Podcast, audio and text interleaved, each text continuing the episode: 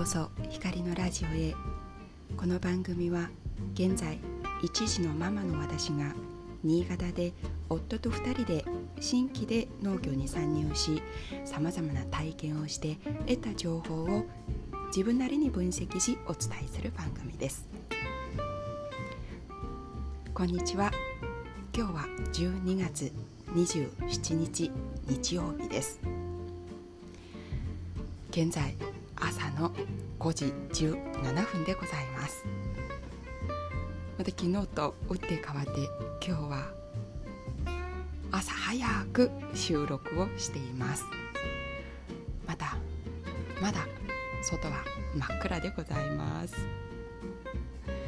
えー、どうしてこのように早く収録していると言いますと実は今日はですねあのオーガニック農家が分の農産物を持ち寄って、えー、販売するマルシェオーガニックマーケットがありまして我が家も自分たちの無農薬のお野菜や、えー、こだわり加工品を持って販売する予定です。今日持っていく無農薬のお野菜なんですが実はあるあるのさつまいもです。このさつまいもなんですが実は農業を始めてからずっと継続して育てています。特にさつまいもが好きとか何か思い出があったりとかそういうことは全くないんですけどね。まあ育てやすいというのもあるんですがうん、ずっと作ってるんですよね。であ初めて作ってよかったなというのが実は去年でした。息子が生まれて子供って赤ちゃんって未満児でまだ腸の働きが弱いのであの消化とか便を出すとかというのが難しい期間っていうのがあるんですよね。その時に焼き芋を食べさせたらものすごくいい排便をしてくれたのでその時に初めてさつまいもを作ってよかったなと思いました。はい。あのこの作ったさつまいももよく皆さん買われるんですけれども大体のお客さんは子供のために買います。まあ、稀に自分たちのために買うっていうお客さんもいるんですけどね。こういう思い出があってさつまいもって素朴で美味しくてありがたい存在だなと強く思いました。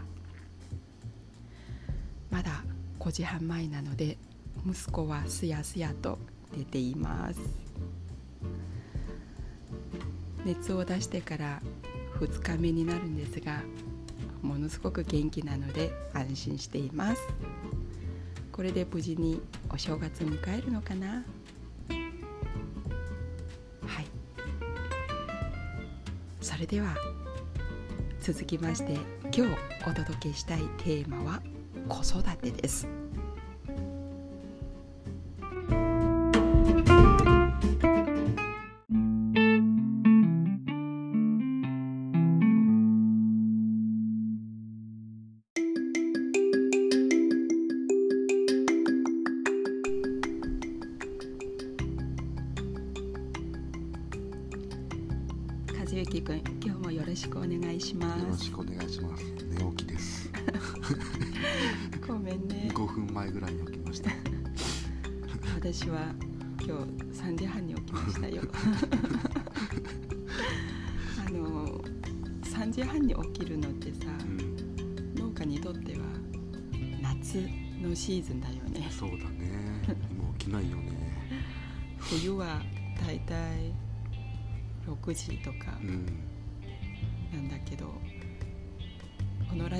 始めてから。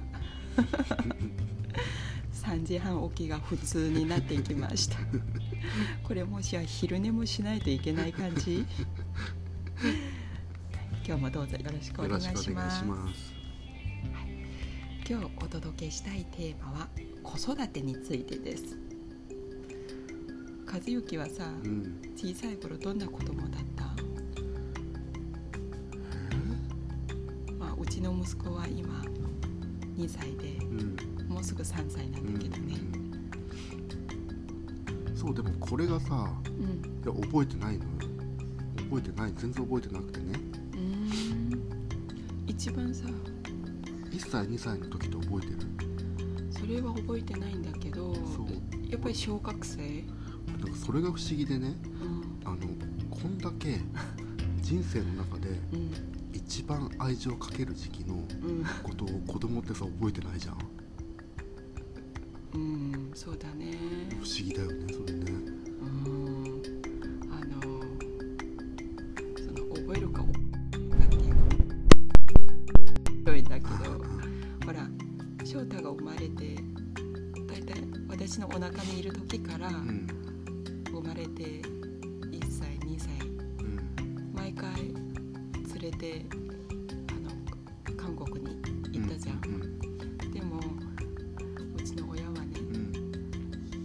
うんどうせ覚えてないんだから。そうそうそうそう。あのわざわざねチケット代まで払って来ることはないよとか言ってた。なんかするなら3歳以降にしてそうだね。うん。そうそう言ってあた起きました。起きちゃいました。おはようございます。翔太おはよう眠していいよ。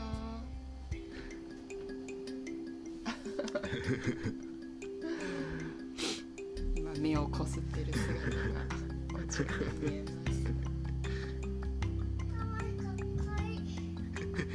なんだって？トーマスかっこいいだっこ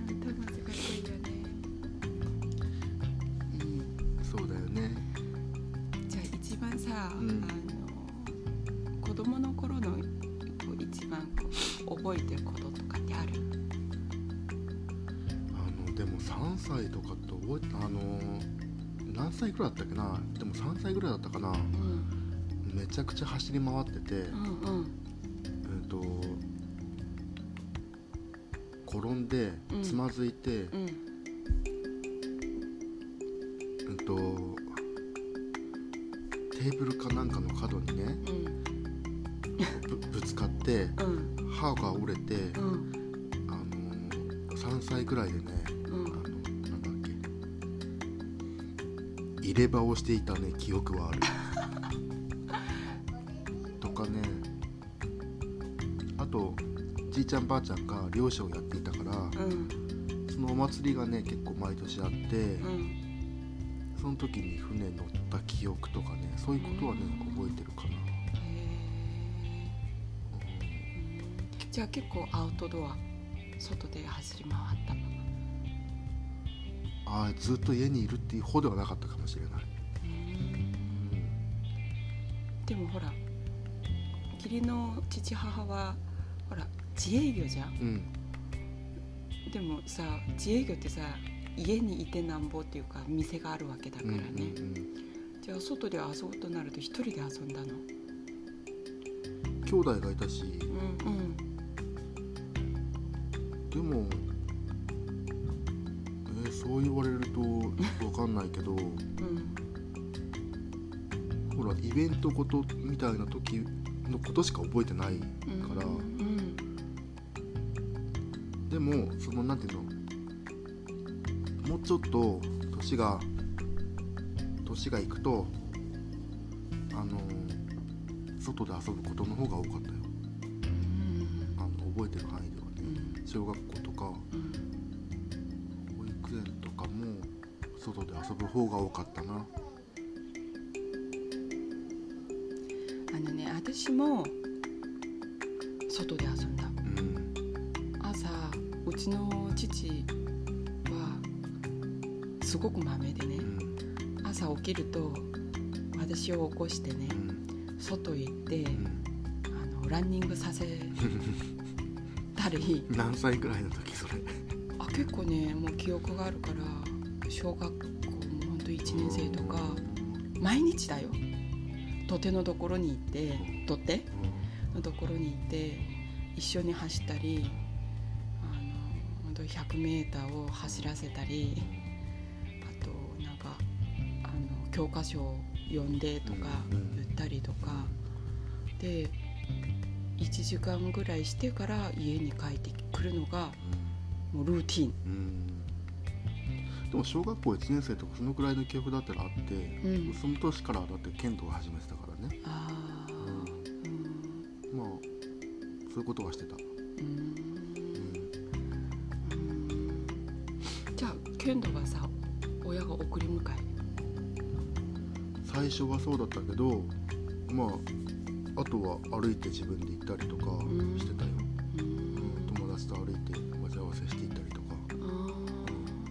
歩いて行ける距離な行ける10分15分ぐらいかな。歩いて。うん。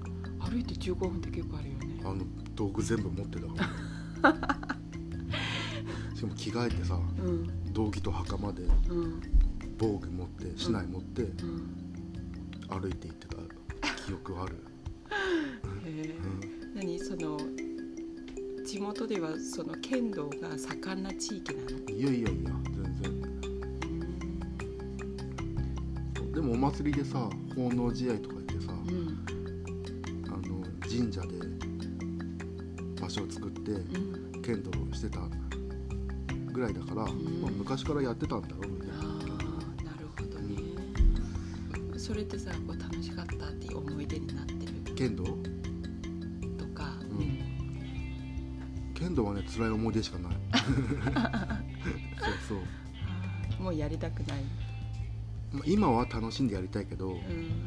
あの時はだってもうめちゃくちゃしごかれたからうん。そんないい思い出はないけどうん。でもでも毎日通った？もうだって小学校の56年生くらいの時はさ毎日剣道してたからね、うん。うん、えもうやらないとかはない？へなんかもう許されなかったよね。えそうそう。ほら俺だって小学校のうん。4年生でもう身長1 7 5センチあったのね。ありえない。1 7 5センチあったからうん。ちょっと事故息子が 朝のおしっこをしたいと言ってたので夫が今ケアをしていますああの大丈夫だろうと思って収録をスタートしたんですが起きちゃいましたね完全に。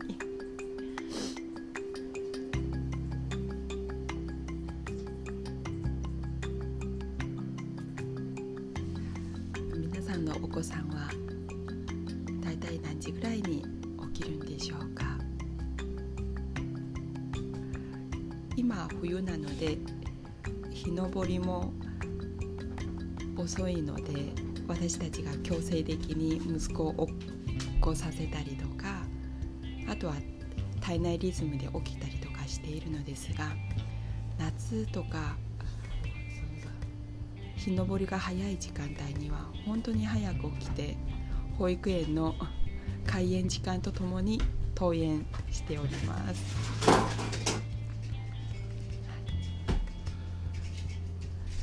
はい。終わりましたで ありがとうございます。そうそう。だから身長1 7 5センチあったからう、ん、もうなんか大人とさ子供がさうん、剣道試合してるみたいな感じだったからね、うん、でめちゃめちゃ強かったの剣道。その地域。うん、県内とかでうん、あの一番取れるぐらい強かったから、うん、先生はさやっぱりその才能をさ才能っていうかそのし体格をさ生かしたいと思うからさ、うん、うん、もう必死なのよ先生の方がえ俺はそんなどうでもいいんだけど、先生は必死になってたから、あのうん、本当は週に3回しかない剣道教室なんだけど、うん、と週に2回また別の日に大人が行く剣道教室があってへそこに来なさいって言われて。え剣道をしてた。その大人の剣道教室は、うん。そこ行って大人と一緒にそうそうそう練習したりし子ない？供子供俺一人しかないへー。それでも勝てたりした？勝てはしないけど、うんうん。まあ練習には。そうそうそう。経験経験にはなる、うん私はね、ん。まあ、中国出身だから、うん。あの思い出としてはなんかね電子ピアノのうん。こう体験レッスンがあったりとか、うん。習字のうん。体験レッスンとかあったんだけど、うん。全然興味を持たずうにん。帰宅部だった、うん。でもこう家の周りにはうん。友達がいっぱいいてね、うん結構外で暗くなるまで遊んだりとか、うん。階段上り下りしたりとか、結構ね飛んだりとかうん。アウトドアだった、うん。だからね全然こう習い事に興味を持たずに楽しく過ごせた。そうだね。うん。僕だってお姉ちゃんがさ剣道始めてすぐ辞めたんだけど、ん。それ見てほら人がやってるのいいと思う年じゃんあの時期ってさ、うんそうだね。それで自分も始めて、うん。でそれが続いてた感じででも部活は部活でサッカー部入っててへえそれも毎日サッカーしてで部活が終わって剣道行ってみたいな感じだった。お勉強はするの？宿題とか。時間ある？宿題してたよ確か。してたしてた。うん中学校までは成績良かったからね。うんそうそうそうそうそう、中成績がいいっていうのはそんな予習とか？復習とか？予習復習テスト勉強ほとんどしなかった。でも。それでも成績がいい。うん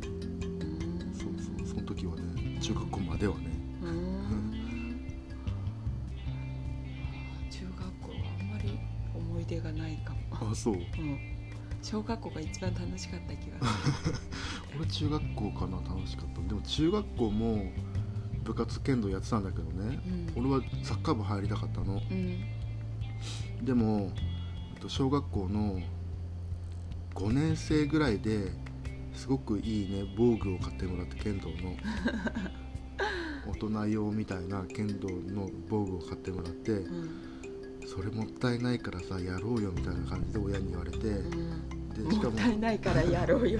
防具が。そうそう。でしかもその剣道部の顧問がさわざわざうちに来てさ、うん。あの剣道部入るんだよねみたいな感じで言われてもうなんかいろんなところから圧力かかって、うん。結局剣道部入ったんだけどだうん。からまあ練習しないよね剣道 嫌だから。部活では全然しなかった。うん。そういう時ってさ、ん。あの親から見た時にはああもうやりたがらないんだなっていうの分かるかな？わかるでしょ。全然子育ての話しないね。そうそれを踏まえてねうん。私たちは、うん。あの15分ぐらいさ喋ってる自分の子供をどうやって育てたいのか。なんかさ、ん。イメージこういう子供に育てたいっていうのある？あもうなんか自由な感じ。自由でいいよ。あのうちらがそうだったから。ああんまりねあれしなさいこれしなさいって縛りたくはない。例えばあれしなさいっていうのは？なんだろう、まあ勉強もそうだけど、うん、うんしたくなければしたくなくていいんじゃないみたいなうん。自分はねうん。思い。うん。ほらあの先輩の方々とかってさう、ん。よくうん。子供は自分で育つから何にでもいいよって言うじゃうんない、その自分で育つって言いながらも、うん。結構習い事させたりとか、うんあの勉強しなさい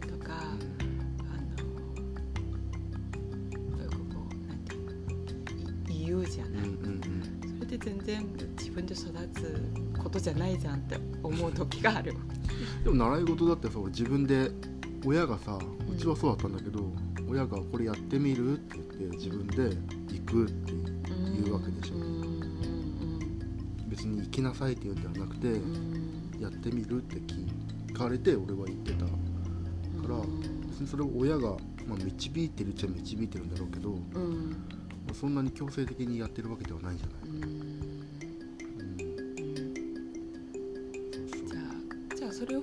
含めてこう自分で育つってことでを言ってるのかな。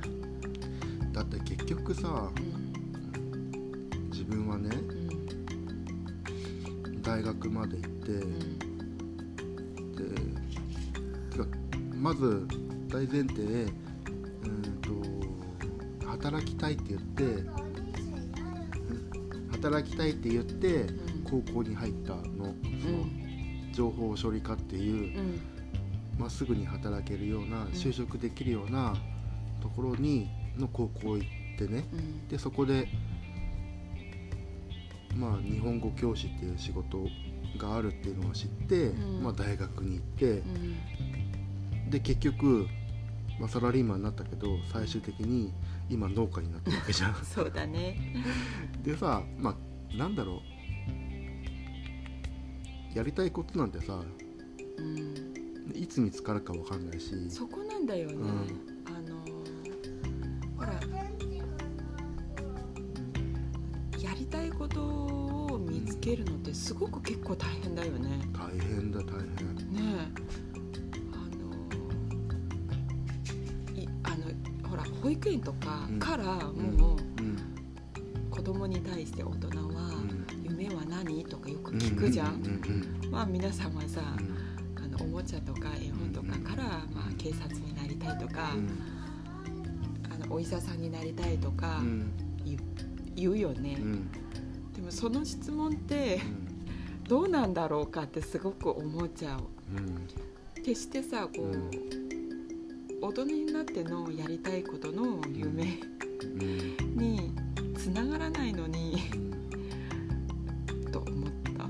でもほら結構プロ野球選手とかってさうんずーっとさその夢ほらなんなんて小学校のうん。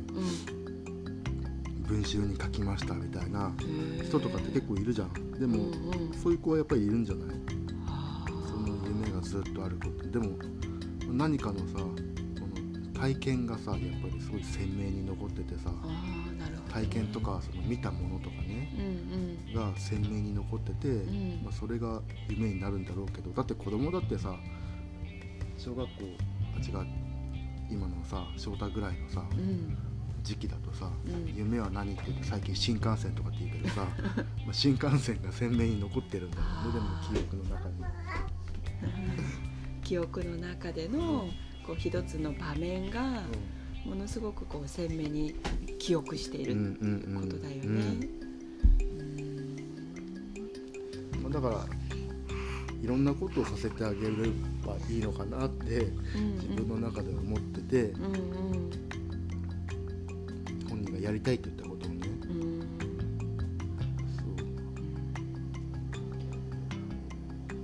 ん。いつまでそれをこういろんなことをさせられるんだろうね。そうねえわかんない。だってだって俺なんて30になっても好きなこと やってたから。うんうん親になって。だってさあのまあそういう特殊な特技を持ってのうん。夢を追追いかける人は別として、私たちみたいな凡人はさ、こうやりたいことを見つけるっていうのがすごくこうタイミングが重要とか、なんていうの見つけるのがすごい大変だよね。うん。ね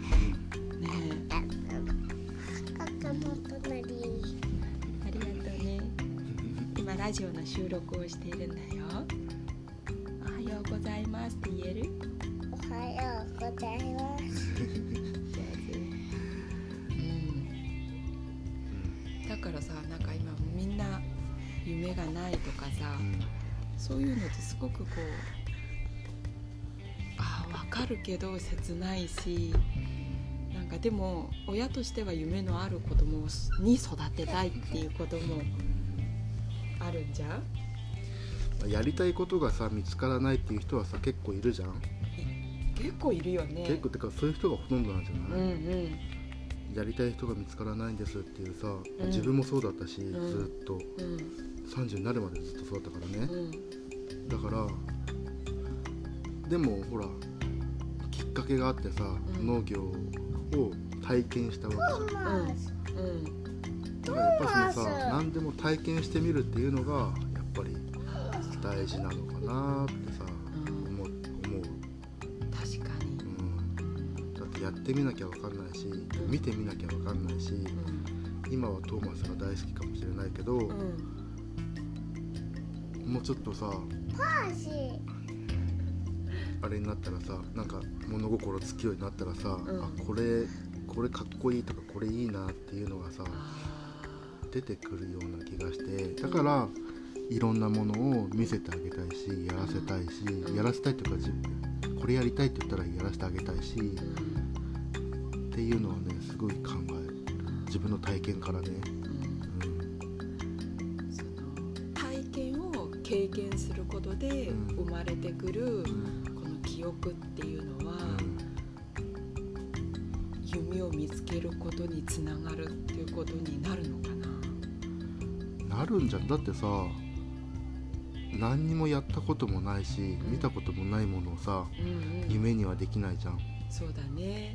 俺の一番あの働きたいと思った夢ってさうん。日本語教師さっき言ったけどそれってドラマがあってさ、うん。昔ね。うん。そのドラマを見てあ日本語教師ってあるんだと思ってそれがまず最初の夢になったわけね、うん。でも、まあ、そこまで思い入れがなかったから最終的にやらなかったんだけど、うんドラマで見ただけだからね、うんだからまあそのそれが鮮明であればあるほど、まあ、ずっと続けやすいのかなって思うけどね、なるほどね、まあ私のこの今農業をあの仕事としてやってるんだけどあのうちのばあちゃんが農家だまあ親は農家じゃないけどね、うん。でや夏休みとかになって、ん。まあ冬休みもうん。ばあちゃんの家にいて、うん。結構その田んぼの道を走ったりとうん。か、うん。あのばあちゃんの料理を食べたりとか、うん。そういったのがねすごく楽しかった記憶がある。うん。でもちろん農業する前は普通の OL だったんだけど、全然こう今の農業をすることにあたってうんそんなに抵抗がなかった。うん。で俺もそうなのかもしれない。じいちゃんが漁師だったから、うんうん。なんかそのなんていうの？漁師も農家もさうん。自然相手にさ、うん。なんだろう体使う仕事うん。なのは共通でうんそのじいちゃんすごいかっこいいと思ったからね、うん漁師うん。漁師やってる姿が、うん。だからそれもあったのかもしれないね。あ記憶の中にあーって、うんで農家かっこいいと思った時からうん農家になりたいと思ったわけですうんよ、うん。農家を初めて見てね間近で、今まで見たことなかったうから、でそれ農家かっこいいと思ってうん。やりたかったから、うん。まあ、そのじいちゃんの存在も大きいのかもしれないよね。だからうん。見る大人によってなんかこう見方が変わるのかな。あのよくさ子育てするにあたって親が肝心だとかよく言うじゃ、うん。んそういうのってまさにその話で、うん。一番身近にいるこう存在がお手本になるしかっこいいと見えるとうん。その道に行きやすいのかな。だと思うけどだってさうん。今なんだろう昔のさ農家ってか今のさ、なんていうの？農家の後継ぎいないっていうのってさああいるよね。なんかやっぱりさ苦労してる姿しか見てないからなんだろうね、うんうん。苦労してるし稼げないし、うん。農家やりたくないっていう、うんそうそう。うん。のがやっぱりそうさせてるんだと思うんだあーいっぱいいるよね。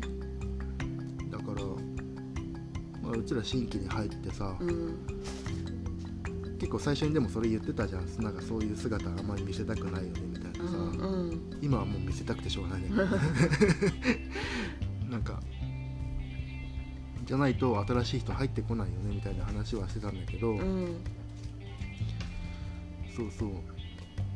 そうだね。ううん。んまあでも必死になって働いてる姿を見ていいっていう人はいるんだろうけど、うんうん。でも多分昔はさもっと今よりもきつい仕事をしてたから、うん。なおさらそうあいう。ーそうだね。うん。うん。うん皆さん息子が起きて完全に起きて騒ぎ始めましたので今日は少し短いんですがこれで一旦終わりにしたいと思います。あなたはどのように感じましたか？